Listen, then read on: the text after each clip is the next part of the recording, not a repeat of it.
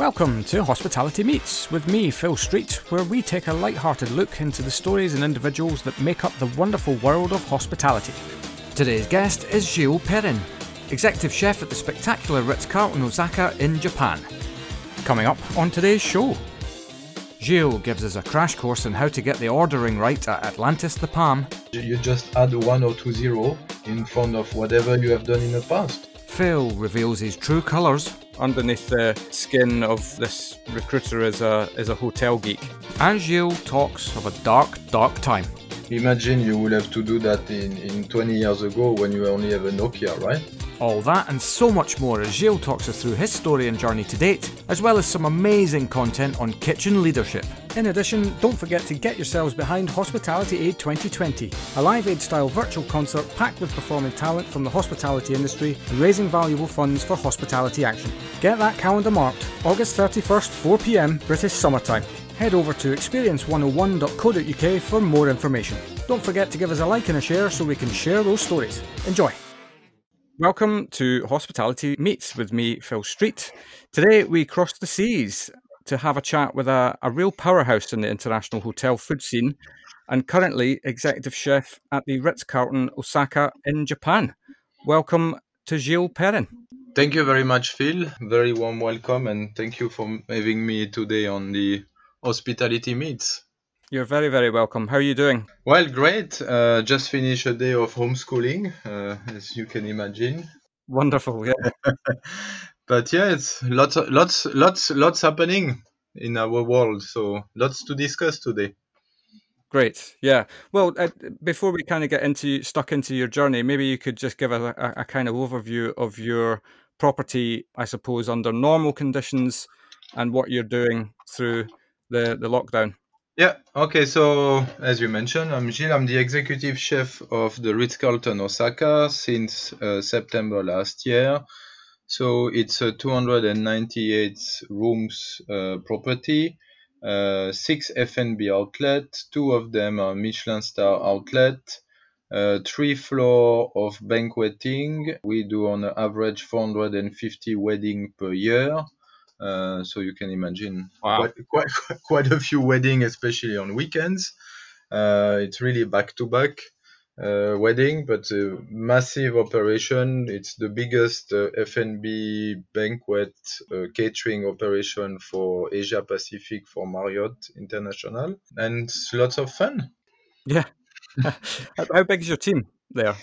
So I have 148 chefs, out of which I have five uh, expat and all the rest are Japanese. Uh, I've got a French restaurant, which is a Michelin star with a French chef. I've got a Chinese restaurant with a Chinese chef, which we aim to get a Michelin star, obviously this year, but it's going to be probably next. And then we have a Japanese restaurant, which one of the area, which is a tempura, has a Michelin star as well. And I've got an Italian restaurant with an Italian chef, and then a lobby lounge, of course, gourmet shop, and the wedding and catering uh, facilities. And how have you reapportioned your, your business through through the lockdown? Uh, well, it's been it's been a, a pretty interesting uh, journey on, on our lockdown because Japan took some time before before actually going into lockdown, and we have seen everybody closing, shutting down, and up to end of March we were still doing extremely good business. And end of March, basically, the government decided to to go on a on a lockdown, not the same way as uh, Europe or US is going through just for uh, uh, political reason that you can't force people to be to stay at home, but you can basically suggest. So the hotel is officially shut down, not offi- not shut down, but we have closed down our door for outside guests. We just kept our uh, long stay guests, which was about 20, 25 guests. And then we, as, as a lot of people, we have started to do takeaway and the business has been amazing. So that's uh, that was right. that was a fun thing to do. You know, as I as I as I mentioned few to few people, it's uh, when I re- when I joined uh, nine months ago, uh, of course we were not doing takeaway, and then it was not that was not at all the idea to do takeaway. It's not the brand. It's not associated to who we are. And now we are extremely happy and positive that we are doing takeaway. And and actually the response from the guests are awesome. And uh, yeah, been a lot of uh, a long journey just for you know launching the takeaway and then put it at on social media. But now we we really we we actually rocking every single day. So it's great. That's great. Are you doing that uh, across all of the uh, the outlets? No, we we because basically we just kept one outlet open, uh, our Italian restaurant, which is also our all day dining. It's called Splendido, and okay. Uh, we started with that uh, with this restaurant to do takeaway. We have added, uh, and all the rest, all the other outlets are actually shut down completely. So we're not we're not getting any uh, chefs just to cook uh, dishes from their restaurant.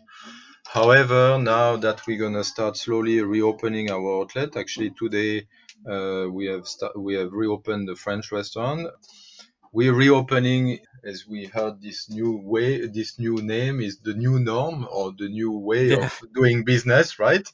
I didn't uh, realize that was a that was a global thing. I thought that was just in the UK. No, no, no, no, no. It's everybody is using the same. You know, it's the social distance and the new norm and the yeah. you know those those funny funny words that are, that are coming into our vocabulary. And so basically, we, we we reducing our seating capacity by approximately forty percent. So you know, you have to find a way to get that that loss of revenue somewhere else. So yeah. for our French restaurant, we're starting uh, as of next week. Uh, basically, it's called La Baie at Home, where you can uh, you can book order a full uh, five course Michelin fr- uh, French dinner or lunch.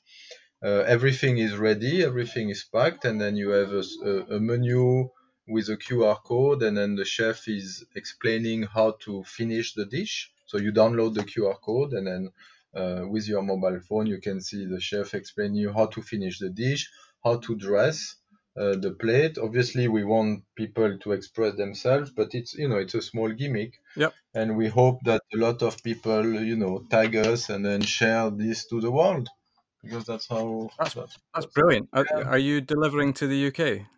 uh, no, actually, we don't. We don't. We don't deliver. People pick up. Ah, okay. Uh, we don't. Right. Uh, it's just that we we didn't have the license. It was a bit complicated, but the same. Uh, you know, uh, people just drop by. Uh, we know what time they're coming. They don't have to get out of the car. We just wait for for them at the porte cochere, and then they just pick up the the, the delivery. So very simple, easy, you know, online payment as well. So you know, the world the world yeah. is easy nowadays. Yeah. Well, I mean, uh, there's a lot of good stuff has come out uh, on the back of this, mainly because we have the tech to to yes. be able to do these things yeah. now. Um, no, for sure. like I, like I told my kids, I say, imagine you will have to do that in, in 20 years ago when you only have a Nokia, right? How, how yeah. life, how life would have been difficult. Yeah with the snakes game. yeah, my word. Yeah. Great. Okay. Well, let's let's go all the way back to the the beginning of your career. How did you get into the industry in the first place? Uh, so the journey, the long journey. Um, how can I, where where should I start? As young as I was, the the table and the meal has always been something uh, important for the family, for my family, my grandparents, my parents, and and the Sunday meal has always been something. Whether it was with yep. fr- friends of my parents, with the entire family, but there was something. There was always something happening on Sunday, and on the back of my mind there was always joy there was always fun there was always laugh and you know sometimes tears of course but most of the time was laughing and you know I, I, realize how, how food is important to us as human being. You know, growing up uh, at school, not the best uh, student ever, I have to say. Uh, however, however, the food was always, uh, you know, some somewhere in the back of my mind. Uh, at once, I wanted to be a cheesemonger, and then didn't materialize. Then I wanted to work with wood to be eventually a carpenter, but then I realized that I was not good at all at that. And one day, uh, that my parents actually told me, well, you probably have to, you know, shake a little bit and start to find your, your path and start to find your way. And in Switzerland, where I come from, there's uh, the apprenticeship is very strong.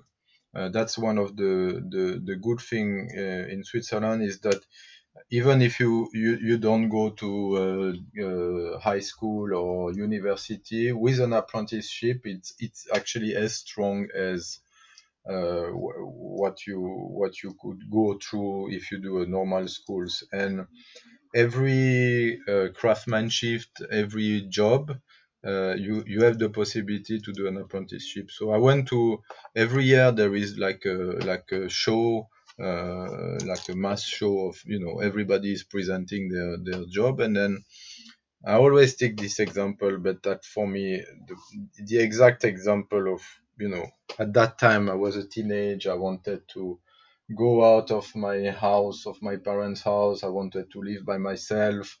And I remember taking this little brochure, which were talk- which was talking about uh, chef life, basically. Right. And there was a there was a picture of a of a young guy uh, with the window open and then having a coffee, and that time probably a cigarette because at that time we could advertise cigarettes. Uh, yeah.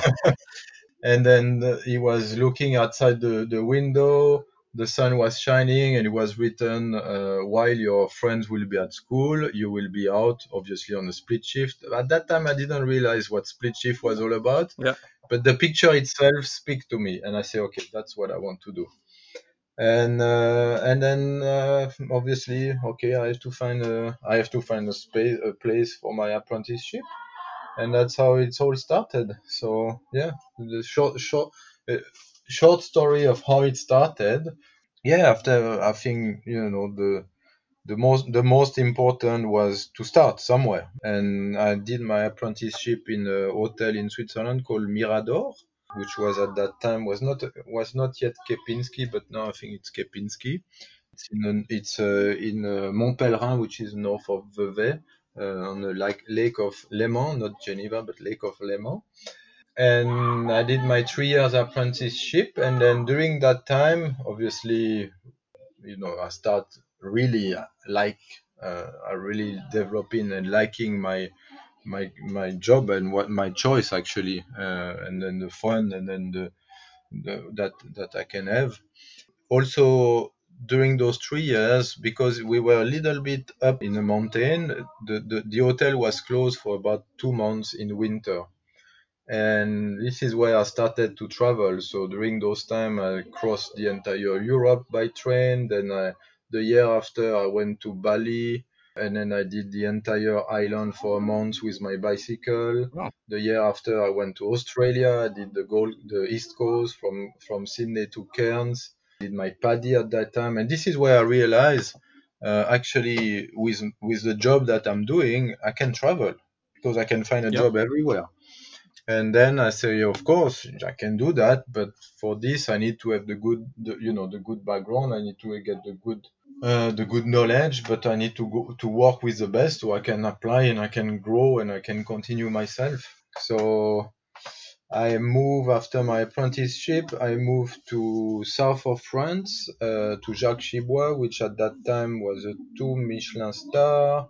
He was at that I was think 1998. Uh, he was just uh, um, named best chef of the year by Gault Hard time, a, a, little Swiss in a French kitchen so it was not was, was was not the easiest. But south of France, you know, uh, I did a, some, uh, a, a small uh, season. At that time, Switzerland was not. That's the funny part of European country. So at that time, Switzerland was not part of Europe. I needed to, uh, and there was no there was no Schengen um, way of. Uh, there, there was no way I could actually work without a visa. So the only way I could go there was to pretty much work for free. Uh, which I did, and uh, so the only I was I was just giving a room, so a small room, actually a share room uh, on top of the building of the restaurant, and uh, I was just getting the tips. And I remember one day, or actually a few a few weeks before I left uh, the the restaurant, I, I had a, chat with the chef, with Jacques Chibois, and then he mentioned, uh, so how's things? I said, oh yeah, it was a bit difficult, obviously, with not much money.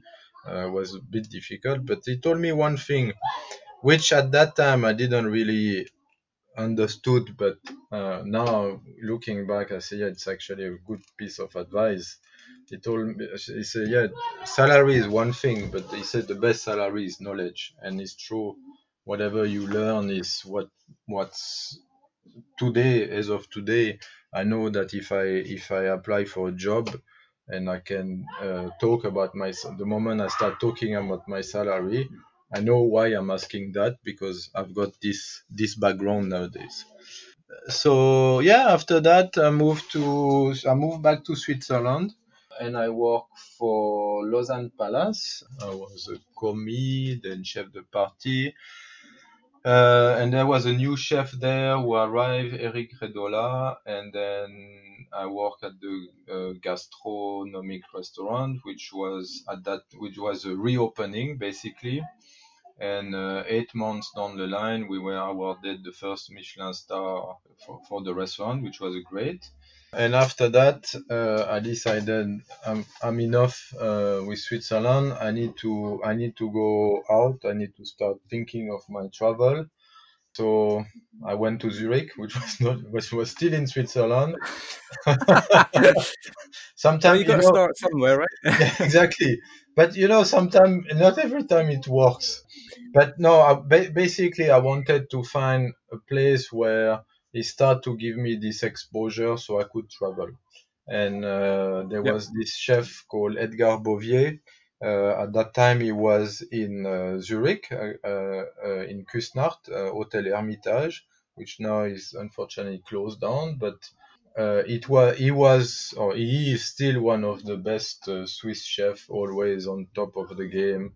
Was a Michelin star chef, 18 point Gault Millau, but there was a lot of people who went through his restaurant and then had their career also boost basically. So right. not not because of the name, but because of what you learn. Very me- Mediterranean cuisine, focus on product, focus obviously on olive oil a lot, but also a great chef, a great spirit, great uh, great fun. In this restaurant, actually, the godfather of my son, which was which was my sous chef at that time. is now the godfather of my son, and I was 20, 20 years ago. So you can imagine how, how this restaurant is important. The people I met there are actually yeah. very important. I'm guessing that you you're all working really hard together, and uh, when you get that, you you do form bonds yes. that you can't you can't find anywhere else.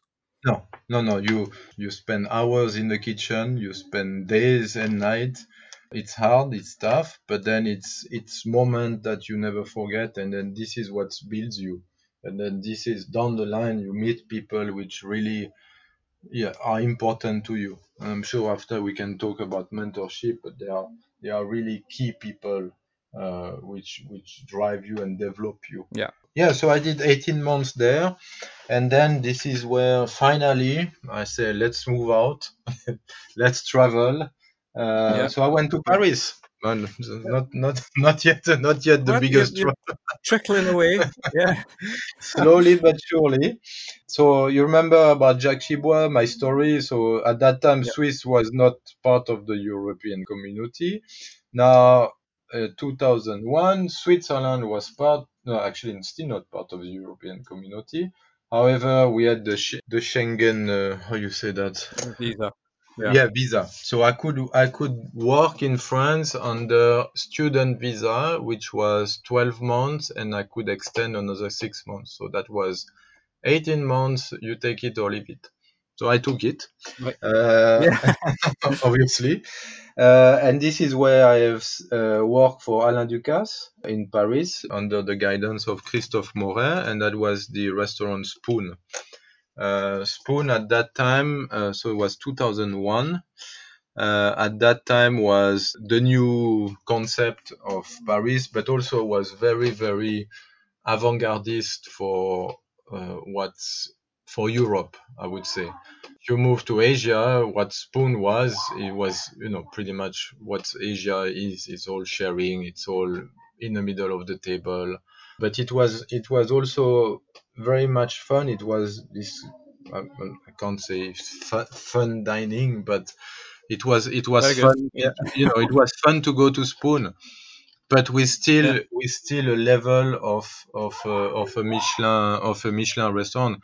Even though Alain Ducasse didn't wanted to have a Michelin star for those spoons because they are not meant to be a Michelin restaurant, but the quality of the product we were receiving, quality of the cooking we were putting on the plate was just stunning.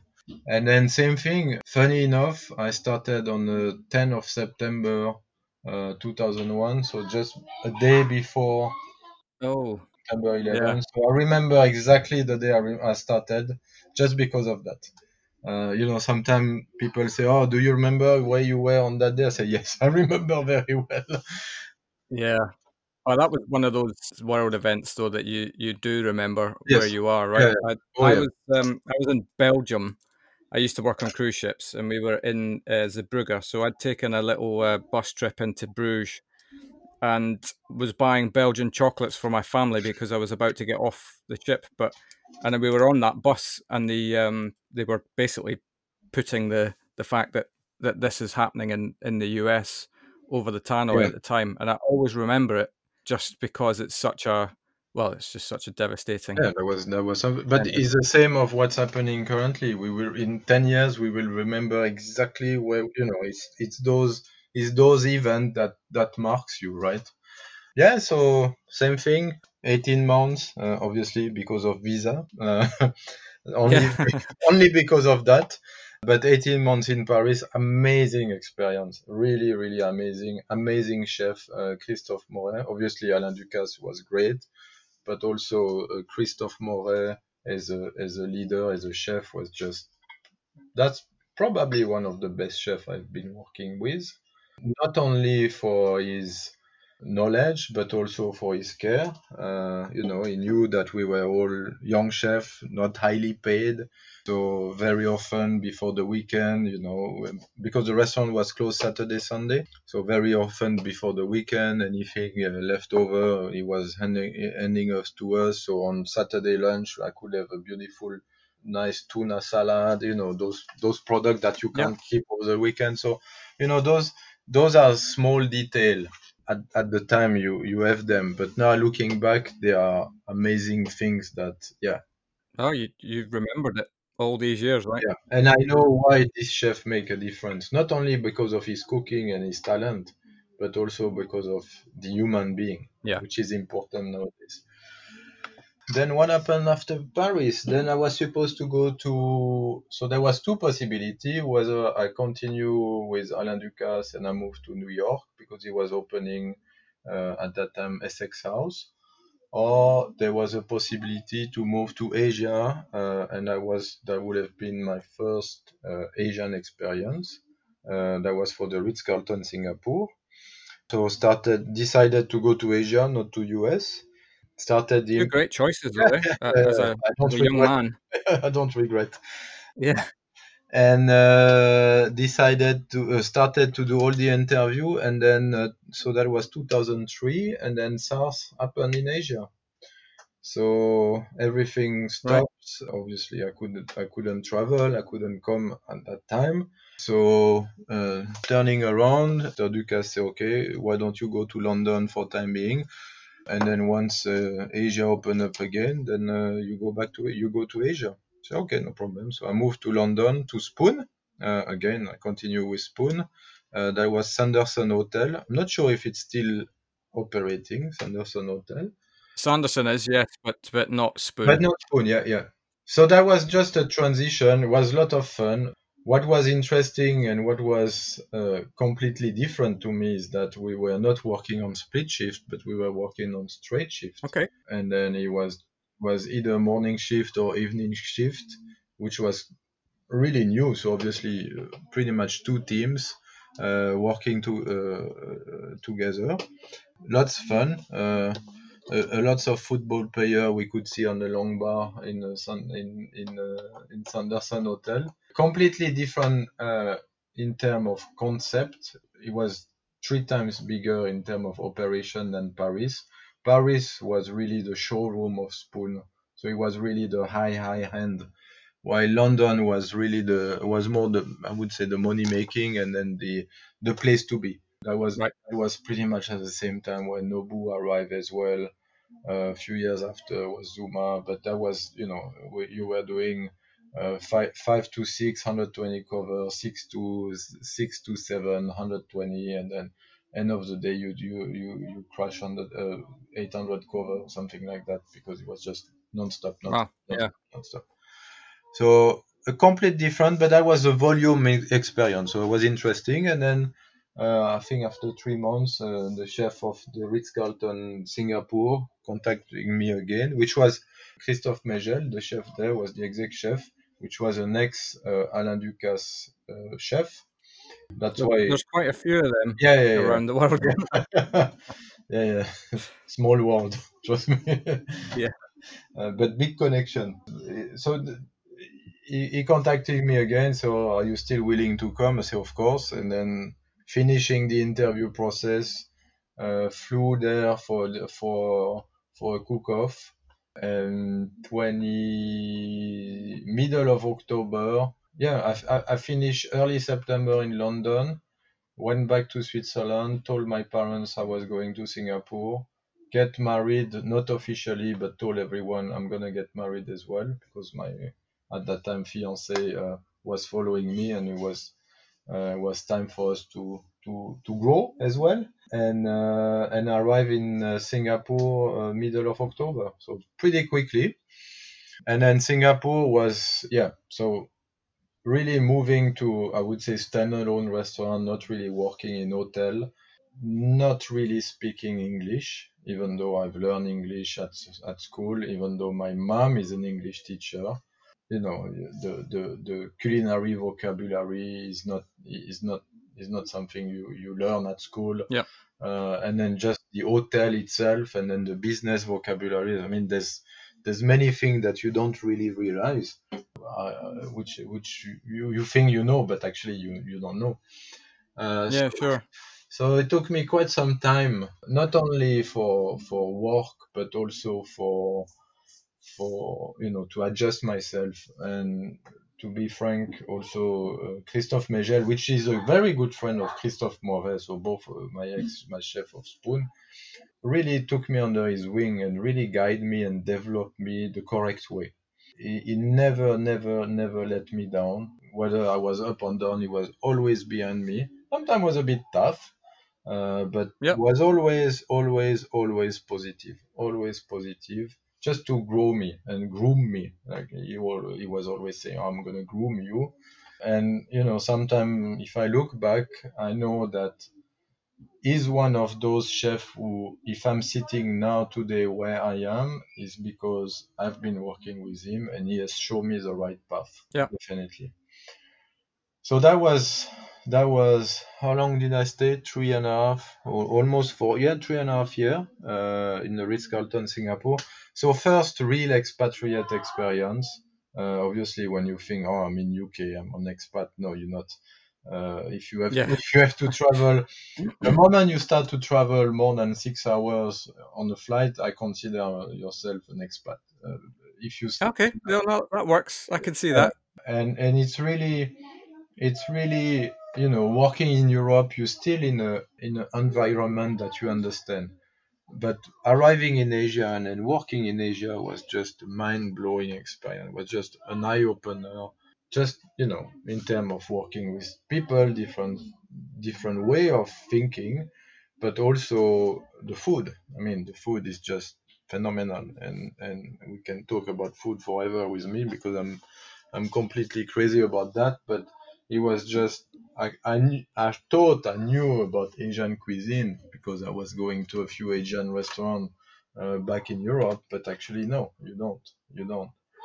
The thing about Asian food is that it's, I think it's probably quite high up most people, most foodies list of uh, of cuisines that they like, but it's so diverse. It is within that, yeah. from one country to the next, as you, I suppose, as you as you should expect. But it's, um, yeah, I mean, it, it's um, it's definitely up there with my favorite cuisine. Oh, yeah. yeah, and it's light, and it's healthy. I mean, it's oh, yeah. and we're not talking yeah. about Japan yet. Wait. yeah, yeah, no, no. so, yeah, so my my my, my th- there was two two challenges uh, really when I when I was in Singapore, and then the first was to be in a hotel with with standard with SOP, which for me was completely Chinese. I have no clue what it is. What are you talking about? Uh, Ritz Carlton, the Credo card, we are ladies and gentlemen, serving I was like, oh my goodness, what's this? But you know, it makes sense to me. It was a word that that touch me and that makes me feel yeah it's actually who i am i'm not yep. i'm not playing a role because i'm there it's actually what i am doing it's it's why i like my my job why i like cooking for people uh, you know and why i like the way i'm, I'm i am you know with the respect that i have for for the guests for my chef for my people. And then the second biggest challenge was the english. And it took it took me quite some time but i, I remember there was a, a clear day where i said, okay sorry i'm gonna use a word that i shouldn't. I say fuck it. It's really you're allowed. I'm allowed okay uh, so i was i was doing the pre-opening of the i was a open uh, ritz carlton opening trainer so basically whenever ritz carlton opened they send they send true Ritz-Carlton people to train the people who are opening the hotel. So I was there. That was the Ritz-Carlton Jakarta. And I remember at that time he was, uh, his name was Hervé Humler, which was probably the vice president Ritz-Carlton International or something like that. Anyway, uh, one of the big shot of the Ritz uh, a few years ago. And yep. French, very short guy, and we were in a ballroom with probably a thousand employee, uh, all Indonesian, really excited, really like, uh, you know, waiting for, for the big boss to talk. And I remember looking at him standing on the on the on the on the stage. He stood up, really short guy, probably one one six five, not not more than that. Right. And he raised his hand and for 45 minutes he talked with probably the strongest French accent I have ever heard in my career. but for 45 minutes he talked the way he wanted to talk, and everybody listening without a word, with the head, the eyes completely open. And I say, if this guy can do it, I can do it. So now that's why when I talk, I talk the way I want. I probably I still do mistake. I still look at some word, but you know, and this is how I've really, this was the game change for me in the English. Right. Yeah. So yeah. that's the oh, Singapore story. Not to sound condescending, but you're doing damn fine, so don't worry. Yeah, yeah it's okay. we can do it in French, the next one. Uh, no, no, it's fine. I'll, I'll need to get Fabian to do that one. Yeah. Uh, yeah, and then so yeah, for three and a half years. So Singapore started to travel also in Asia, went to Japan, traveled to Thailand, traveled to Indonesia, Cambodia. So really discover Southeast Asia and Japan, loving it. And then the GM of the Shangri-La, uh, who was one of my regular guests, his name is Adrian Boudin. Uh, one day he came to for me. He came to my restaurant. We had dinner. We had a chat. He said, "Oh, I'm going to Abu Dhabi. I'm going to open uh, an hotel there. I said, oh yeah, great, great. But really, without really thinking more of, okay, great, good for you. Yeah, yeah. Uh, and then, good, good luck with that. And then uh, a few weeks later, receive an email. Oh, I'm in Abu Dhabi. Will you be interested? Uh, I've got a French restaurant there. It's an opening. Why don't you join us? And then I say, well, but where is Abu Dhabi? you know, it's I have no idea what was Abu Dhabi at that time. You know, it was 2006. Yeah. Uh, Abu Dhabi was was nothing. Was not like it's now where you everybody know because there's Formula One. There's a lot of things happening. Yeah. And then I say, okay, why not? Uh, so took the challenge, packed the bag. My daughter during that time, during those those few years in Singapore, I had a daughter. So uh, born and raised, started to be raised in Singapore, and then we decided to move in Abu Dhabi to open Shangri-La, and this was first Middle Eastern experience. We hated it. Okay. I mean, I've, it was probably the worst time. Not not the worst time. No, I shouldn't say that because it was a lot of fun. But it was not easy coming from Singapore, where everything was organized, clean, neat. Coming into a world where, inshallah, everything will come for a reason. It's gonna come. No worry. Things. But if it's not today, it's gonna be tomorrow. But it's gonna come. And then we Right. was was not easy. And then we say with my wife, we do two years maximum. We're not gonna go. We're not gonna continue. I do a, a two years contract. I open the place. Then we go back to Asia. We Yeah. stay 12 years. Yeah.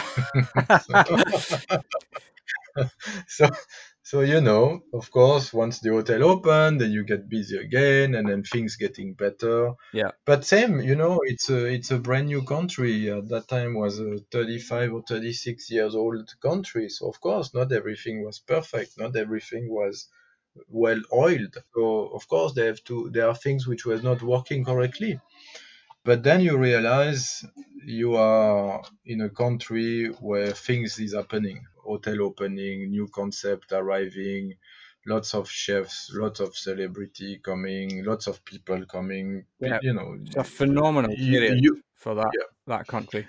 yeah, yeah.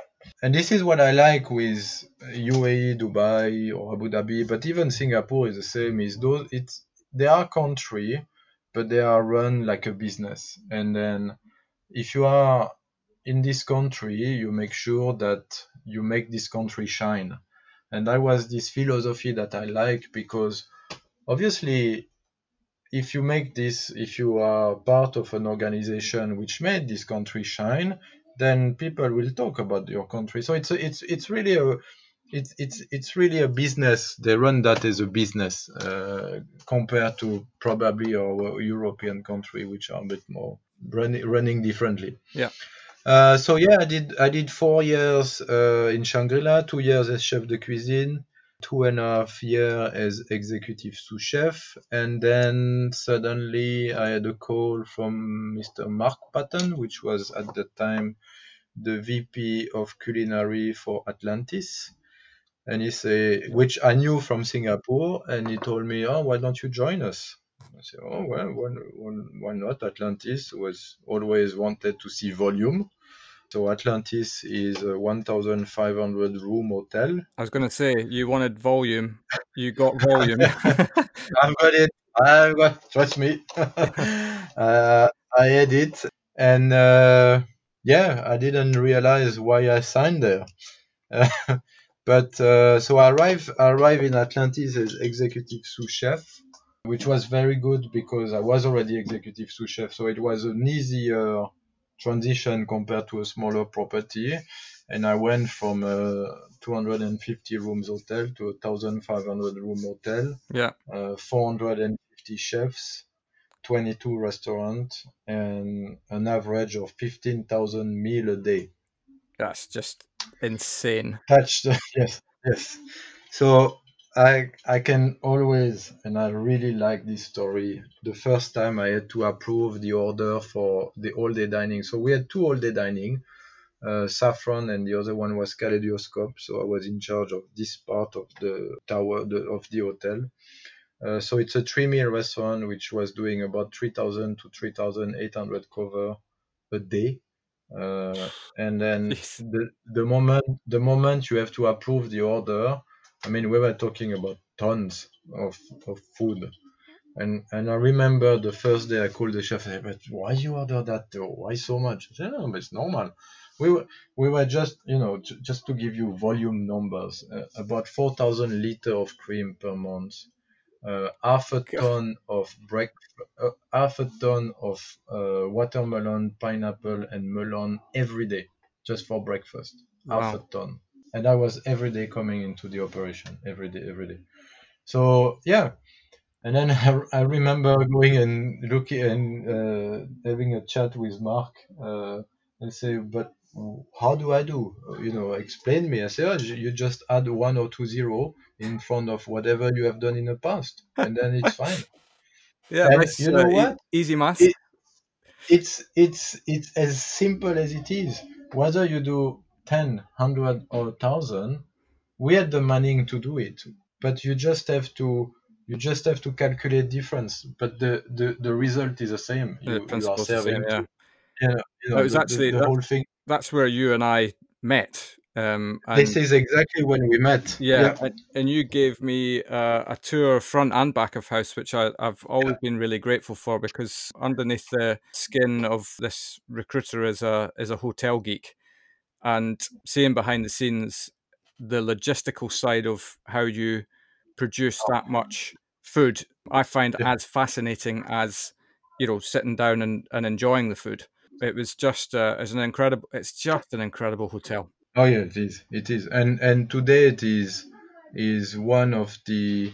I think uh, um, I will not say is the highlight of my career because wherever I've been working it's been highlight. I've been working with great people, but it has been another turning point for me with my career where I can I can handle and and and you know sometimes people look at me and say, "Ah, but how how can you be so calm? I say, well, you have only 200 cover today. I mean, it's okay.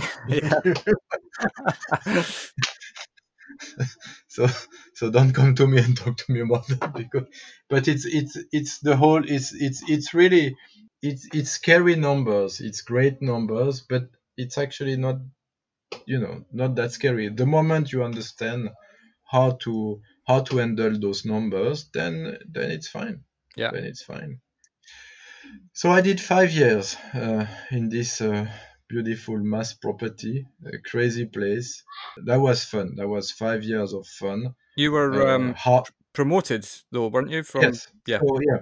So I did two and a half years as exec sous and then uh, two and a half years as exec chef. And this is where after five years I say, okay, that's that's that's done. I did I did what I wanted to do, but uh, because I wanted also to to go back into a more normal, I would say normal operation. Yeah, that's, well, that's fair because um, it's definitely not normal No, no, no.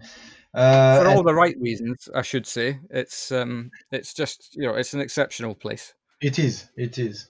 But he bring he brought me what I wanted to have. Uh, and then you know, looking back now, I don't regret any single moment, even though there were moments which was which was hard. Uh, I, I really never regret any any moment. Anyway, during those all those time where I was traveling and moving here and there, uh, Marriott and a few chefs were still trying to poach me back and say, "Oh, why don't you join us? And why don't you come to Marriott, which at that time was uh, not as big as it is now. But I never really found the right place or the right hotel which would fit, fit me. And then one day, end of 2015, uh, the corporate chef which was looking after Asia Pacific, uh, not Asia, sorry, which was looking after Middle East and Africa. His name is Victor Stampfer, which I knew from quite some time at my time at the Ritz. Start talking to me about a project that they had from a Renaissance hotel, which is under the Marriott umbrella. But the interesting part was it, there was two partnership. One was with Morimoto, and the other one was with David Meyer, which is an American chef based in uh, California. So of course, a little bit similar to what I was doing in Atlantis with the restaurant itself. But what I like is that it was an hotel which 60% of the revenue needs to come from F&B. So it was more a F&B driven hotel rather than a rooms driven hotel. And this is what I wanted to continue. What is what was nice in Atlantis, it was whether it was a room or F&B or park, uh, water park driven. Everybody was driving the business. There was no, you know, everybody at the same level. You have some hotel which is purely rooms driven. You have one outlet and then one all day dining and one of two restaurants, but it's nothing. But this Yeah. one was really a F&B driven hotel. So same thing. I say, okay, why not start talking about uh, money, of course.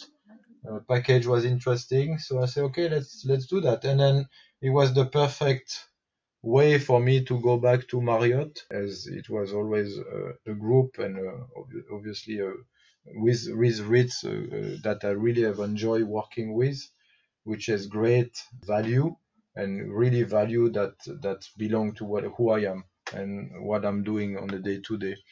So was same thing was a pre-opening, so super exciting project as well because it was the first time I opened an hotel from scratch. Right. Uh, so building your team, finding the right people, the right talent from each outlet. Also working with celebrity chef. Some some are divas, some are not, Yeah, but it's a lot of fun. Nice. Uh, that was a, a, a political way of putting it. I like that. That'll, that'll do. We'll move on. Yes. yes. Well, I did. I did Gordon Ramsay. I did Nobu. Uh, I did Giorgio Locatelli. So no, I, I've done it. So that's fine. Yeah. And then yeah, same. We we opened the place. Really, really F and B driven hotel. Every restaurant got its share uh, and made an impact to Dubai market, which was great. And then after 18 months or two, no, actually two years. Sorry, yeah, two years of operation, but there was a, almost a year of pre-opening because there was some delay. Yeah. Then I started to say, okay, what what's next? I mean, nothing much happening in UAE anymore at that time. The market was a little bit shaky, a little bit down, and then we had not saying we had, we had enough of, of Middle East of UAE, but to say, okay, why, why don't we start looking again? Obviously, Japan, we've been traveling there with my wife. We always wanted to go back, but we never really thought of we will work there. Yeah. We are a family of, we are a family of four. Package nowadays are a bit more difficult, but then say, okay, uh, let's see. And then suddenly the corporate chef of uh, Asia Pacific, Tuan, send my send send me the link. Say, oh, the the position at the Ritz Carlton Osaka is opening. Why don't you Why don't you give a try? And then I say, oh wow, Ritz Osaka. And then funny enough, my exec chef in the Ritz in Singapore opened this property uh, in 1999 my GM in the Ritz Carlton Singapore was the GM of that property. So it was already a property that I knew Yeah. from the past. Oh, you mentioned uh, small world earlier on. Oh, Jeez. yeah. And this is it. This is exactly what it is. It's it's it's it's as small as as it is, you Yeah. know. And yeah, we we started obviously the recruitment process. There's a few interview that you have to go through, and then uh, suddenly you say, oh, why don't you fly for food tasting? Because we still do food. We still do food tasting, and I still can cook. You know, you Yeah. That's quite sometimes handy. people sometimes people think oh but you're in your office you don't cook anymore say oh trust me I still this is like bicycle you never forget Yeah. and uh, yeah went there for tasting starting a good chat with the gm uh, mark Neukom, and then meet, met the owner rep a very good time uh, with him good connection and then the contract arrived and then september 4th we started we move everything from uae so 12 years of of growth and development uh, and a second child at that time or at that time now he's now he's 10 so he's not anymore Yeah. uh, but but yeah we just moved yeah september september last year And here we are. and uh, that's my career Yeah. in a short in a short uh, in a sh- that's the short version i can do the longest one but Yeah. this time we need this time we'll need a we'll need a beer not a coffee Yeah.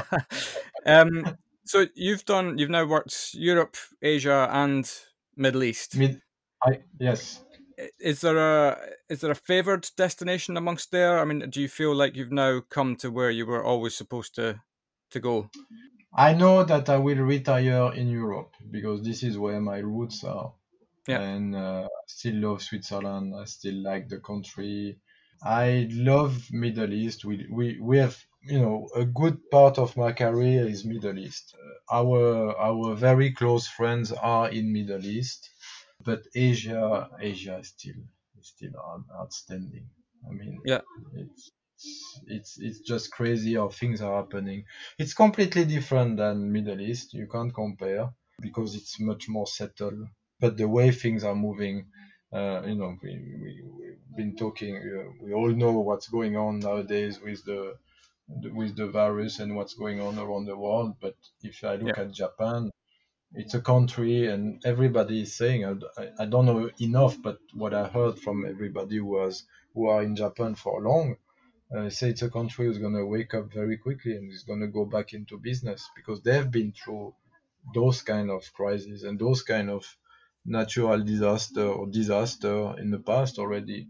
It's a 120 million country. Uh, yeah. and people consume locally. They don't really travel, but they consume locally. They go out. You know, we we've been closed for, for about six weeks now, and then we have announced that we, we will reopen the outlet. On the first day, we already have 40 books in the restaurant. Great. Yeah. Uh, like you know, it's yeah. Let's go. You haven't, uh, haven't even really kind of pushed it yet, I guess. Either. No, exactly. We, you, you haven't turned on the social media yet. You haven't. You have just call a few of your regular and say, "Oh, we we open." They call their friends, say, "Okay, let's go, let's go, let's go." And this is what I like is that you know I'm I'm I'm actually very positive because I can see that the, the, the, the it's gonna it's not gonna be easy, of course, like everybody. I think we yeah we're gonna go through a a very uh, strange time. But I'm I'm actually very happy to be in, in, in Japan currently. If I compare to Middle East, obviously because yeah, it's a more expat world. There's there's definitely less people who can consume. Uh, there's less tourists, but here we don't really need tourists. Uh, yeah, I remember um, when we reconnected uh, when I asked you to to come on this uh, show you did say something along the lines of that it, that it must be every chef's dream to, to work in Japan. Yes. Because, well, um, you know, you've got such, uh, well, it's just a wonderful cuisine. Yeah, it's the it's the cuisine, but it's also it's also and it is something that I didn't realize before, and I really now realize because I'm I'm breathing and living the country, is the respect that people has for the product and for the season. And you don't need to have 25 type of fruit on your buffet. You just need to have the seasonal fruit. Yeah. You don't need to have this fish during, uh, now. No, you don't have it because it's not in season, and nobody will complain about that. And the respect that for a chef, for me, for me, it's great because and that makes uh, not not our life much easier but you you basically work with the nature you work with what's now available in the market and that's it and you're not going to have people complaining because you don't have it. it's part of the dna and this is what i really like. Yeah. And yes of course the food itself is just stunning and then every day you discover something you you know you go to a 7-eleven to eat a nigiri which is a rice ball with with seaweed around. Just that is good but it's from a supermarket, you know. Yeah. And that this is why it's crazy is that you know sometimes as simple as it is, it's it's it's good. It's good. Yeah. They don't cheat basically. No. They don't cheat with what what they put. So that that's what I really really like. And Osaka is it's the third largest city in Japan. Is that right? That's a very good question. I would say the second one. Okay. Uh, Tokyo probably is Osaka is the second one. Considered to be the food capital, I think if uh, if I've read that correctly. It is indeed. It is, and then we we actually uh, so the hotel is in Osaka, but I'm living in Kyoto, which is about half an hour uh, train uh, ride because the school of my kids are, is in Kyoto. Okay. And then Kyoto is the uh, ancestor, you know, the the whole not the whole yeah actually is the whole capital of Japan before they moved to to Tokyo, but it's also the most touristic one. There's I think 2000 temple. It's a it's a stunning place. Right. It's a very historical place. It's nice. Yeah. Am I right in saying that you were involved in a, a cookbook? Yeah, that's correct. Asian tapas. Asian tapas. Yes, Yeah. that was Tell me uh, about that. actually in Singapore. Yeah, that was one of those fun projects that you you thought, oh, why are we crazy of doing that? Yeah. Uh, so that was the time where I was with uh, Ritz in Singapore, Ritz Carlton, Millenia. And then always remember one day Christophe Megel, the exec chef, came to me and said, Oh, we're going to do a book. I said, Oh, yeah, great. But we only have six weeks or eight weeks, something, you know, some stupid time timeline. So, oh, it's impossible. Right, well, eight weeks later, the book was ready. Uh, so ba- ba- basically was taking recipe traditional asian recipe but to be a bit uh, put, put them in a modern way more in a more yeah tapas style basically but bite size. Somewhere easy like satay like dim sum. Somewhere a bit more complicated but it was extremely fun. It was extremely fun. But same yeah it was a very very intense eight weeks because we started from zero and then we had two weeks to do to pre-select the dishes. So we, we i think we put like 150 dishes uh, on a piece of paper. Then we had to do the picture of those dishes presented to the designer of the book. Then we selected the one which would make more sense. And then those recipe had to be the, the the the trick of that is that all this recipe can be done at home. So Yeah. they gave me so i was locked not locked in the kitchen but i i had a, a small area for me with a hand blender a small stove a small oven so nothing that uh, basically whatever you could have in a home uh, cooking app- appliance so nothing that you have in a hotel and the opposite so a bit challenging i have to say I, that's i think when i had my first gray hair uh, Yeah. at that time. Uh, but but yeah i think uh, after two weeks we did all the picture. And then after that we had to do the picture with the photographer. So it took us another two three weeks two two weeks as well. And then the book was finished and published in august 2004 if i'm not mistaken. Yeah. but fun. Yeah fun fun Yeah, well, uh, even the, the title of the book has me uh, dribbling a little bit. Asian tapas. I mean, that's two things that strike me as they go well together. Yes, yeah, yeah, yeah. No, and it, what, what's funny is that sometime I, I and the last time that happened to me was when I arrived in in in Ritz here in Osaka. So I entered the chef office and there were there were a few cookbook on the on the shelf and one of it was Asian tapas. So I was like, ah, Hey, you know that there's my picture. Oh, no, no, no, it's not possible. I say, yeah, look at it. Oh. I was very young. that's brilliant. Very good. I was also, when I was doing my research on you, or as it's been called recently, stalking, I think you're you're a big believer in, in making the kitchen feel like a, a home from home for the, the people that, that work there. Obviously, that they're there to work and they, they get on with it, but you, you your leadership style is such that you kind of want to make people feel like they belong there. Yes, yes. And this is, you- you remember I talked about Christophe Moret uh, at Spoon. Yeah. And this is exactly, and, and it's perfectly well uh, resumed is, yes, uh, I, I'm a strong believer that my my role as a, as an exec chef is more a coach role and is no is more of developing people and bringing them the way they want to you know what they want to achieve. And i have put that into practice a lot obviously in atlantis but also in my last property where i say I, i've selected the best chef i could but i wanted them to i wanted them to develop themselves and i wanted them to to bring things on the plate not me telling them what to do. And this is the key if you want if you want a team to perform is you don't you don't want somebody on your shoulder every single time oh do this oh, don't you should do this way. Of course i'm i'm giving advice of course i'm i'm i'm showing them the path and showing them the way but i want people to do them themselves. And uh, by themselves. I want people to learn by themselves. I think it's important. You don't you, you don't want to be babysit. I've, I'm, I'm I have enough time at home to babysit. To babysit. Yeah. so it's it's always.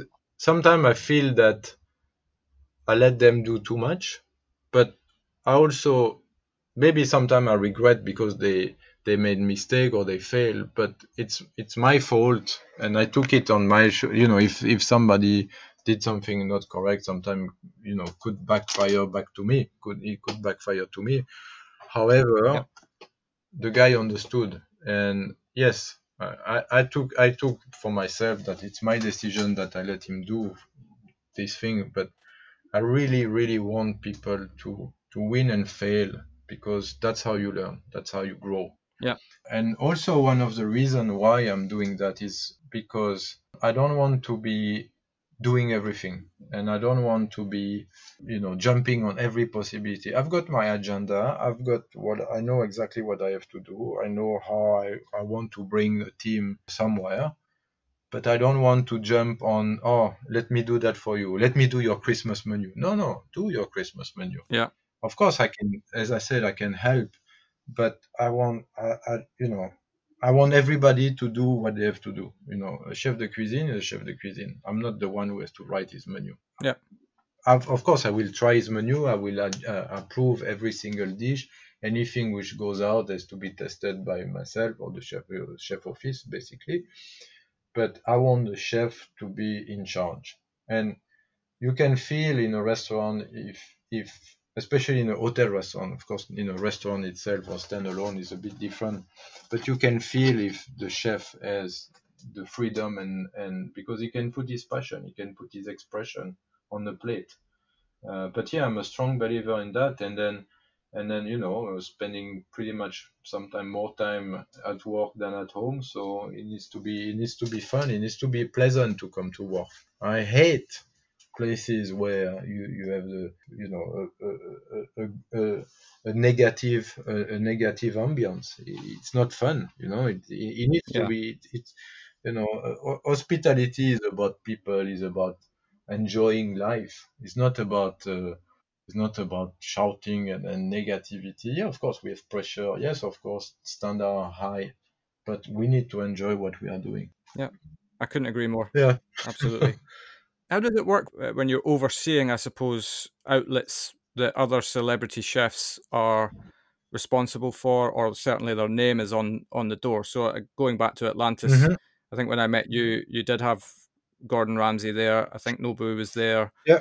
And Locatelli. So it's it's it's extremely it's extremely interesting because you can see the one which know how to deal with other you know outlet uh, in different part of the world and and other which are stubborn and say no we need to do the same way as I'm doing in my restaurant here. Yeah. It's a win-win situation. And this is as simple as it is, whether you have in front of you Gordon Ramsay, Nobu, or whoever name is it. It's a win-win situation. His success is my success, and vice versa. Yeah. So we are the operator. We know what's happening on the ground. We know what the market is. And then the market in Dubai will be completely different than in London, in Singapore, in Shanghai, in Beijing, wherever. Every market is different. And then the moment you have, of course, it, it takes time. It's a gain of trust. It's you know, it's a it, it's a long process. But the moment you have this win-win situation, this is why you know both are successful and it works. Yeah. And then more, if you don't have that, it's, it's gonna fail. I'm I'm, I'm hundred percent sure that it, it's a it's a it's a fail because you you they need to trust us as an operator. And it's the same it's the same with hotel you know hotel which are owned or hotel which are under ownership uh, or independent. It's you need to trust your operator because we know the market. Yeah but it's fun. It's fun, and it's fun to sit down with with those celebrity, and then and you know, uh, a chef white will be always a chef white. We are, you know, we are a small world. We are, we understand each other. We have fun. We have moments which are a bit more tough, but at the end of the day, it's a it's a fun world. It's a fun world. Excellent. Yeah. No. I, I once again, I couldn't agree more. And I think, especially in a situation like that, you need to collaborate Yes. rather than get in Mm, each other's yes. way. Yeah, it's a it's a collaboration. It's a collaboration, and and you know if you if you look at Atlantis, the best example are, are Locatelli and Nobu. They are there since the opening, and then the collaboration continue. Yeah, Yeah. What um What do you like to cook at home? I like to go to the restaurant. Uh, any anything which is simple. I don't I don't have really preference. Uh, I like to open the fridge and uh, open a bottle of wine if I have to, if I can, and start cooking whatever it is. It's always simple food. I don't I don't fancy going into a five course degustation dinner. I'm I'm extremely happy with a roast chicken.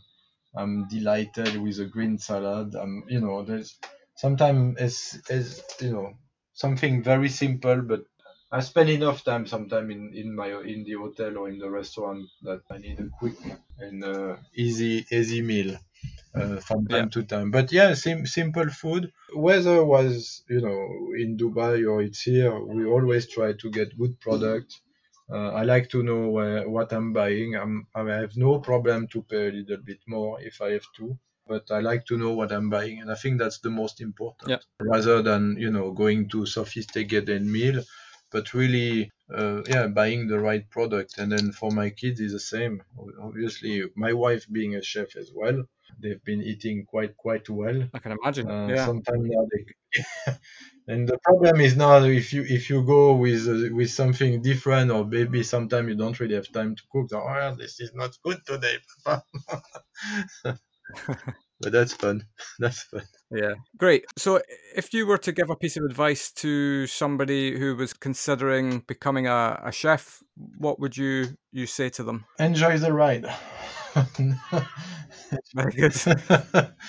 Listen, I think, and but this is this is probably a generation issue, and I hate to say that because that sounds like I'm a old man. But take your time. I think what's in, what what I can see now, people are doing eight, nine, 12 months, maybe 15 months into a place, and then they move on. And if you really want to understand the DNA of a restaurant, if you really want to understand what's going on, it's not in, in 18 months that you will understand. It's impossible. You Yeah. know, it, it, it, it takes time. I think that's a, a massively important message. Yes, It's the learn to to walk before you can run exactly. kind of Yeah. philosophy. There's, Yeah. there's too many people who are keen to become an executive chef, but they, they don't realize that if you don't take your time Yeah. to get there, that you're setting yourself up to fail. You completely, completely. And I've been, I've been really spending, you know, to a more, you know, to a, to to a deep understanding of each of the position that I wanted to, especially the moment I went. Obviously, maybe from from commis to chef de partie, maybe it's a little bit faster. However, it's same thing. You you you need you need as a chef, uh, you you need that in your blood. You need to understand what's what's the job, what's what is required. But the time, the moment I, I started to grow into into a more, uh, not saying office world, but a more uh, leadership world, this is where I really wanted to understand. And then you know I've been now I've been five, six, seven, seven or eight years executive chef. Yeah. In some of the stunning properties, super busy, but I still learn. I'm still learning today. Yeah. Yes, sometimes I feel that oh, it's a bit easier, which is good because I have more time for me. But I'm still learning, especially now because I'm in Japan, so I've got a brand new culture to learn. But it's important to take time. It's important, and as you mentioned nowadays, and this is this is really I I hate to say again, but this is more a generation or a conflict. Like we want things fast, quick, quick, quick. But no, take your time. Take your time. It's gonna Yeah. come. It's gonna come one day. And then the moment you have, you know, I, I mentioned that at the beginning, but at the end of the day, you as a person, you are a product. And then whenever you move to a place, of course you sell yourself, right? You and then of course you want to have a good salary. So of course better is your knowledge, better is your will be your salary. Better you can you can debate on how much you can get. Yeah. And this it's not on a piece of paper, is what you can bring to people. And then yeah, of course sometimes you can see a CV where somebody has worked in 20 uh, restaurant in five years, best restaurant here, best restaurant. I will never hire somebody like that. Never. Because he has not understand.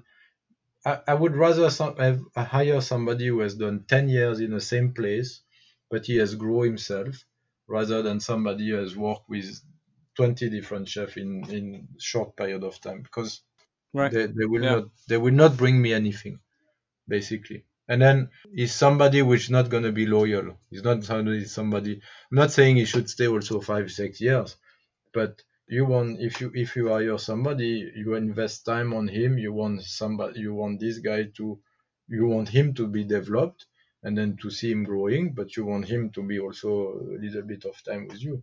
So, Yeah. uh, Absolutely. Great stuff. Well, look, I'm going to wrap it up because I've taken up enough of your time. Yeah. But I feel like I could have sat here and chatted to you all day, to be honest. no problem. um, or all night in your case. Yeah. But no, I really appreciate your time and I, and thank you for for sharing your story with us today. Yeah. And yeah, take care and we'll we'll speak soon. Thanks a lot, Phil. It was a pleasure and it was a great fun.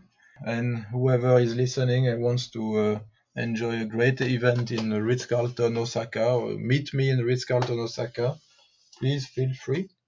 Fantastic. I'll be right over. Yeah, I can't wait. You can place Yeah. your order for food if you want. Yeah. Very good. Take care. Thank you, Phil. Thanks. Yes. Bye bye. Bye. And there we have it. An amazing story there from Gilles demonstrating that it really does take time to get true learning under your belt, but if you persevere, your rewards will be amazing. Don't forget, we launch a brand new episode each week, so hit that subscribe button and give us a like and a follow across your favourite social channels. Thanks for listening, and we'll see you next week.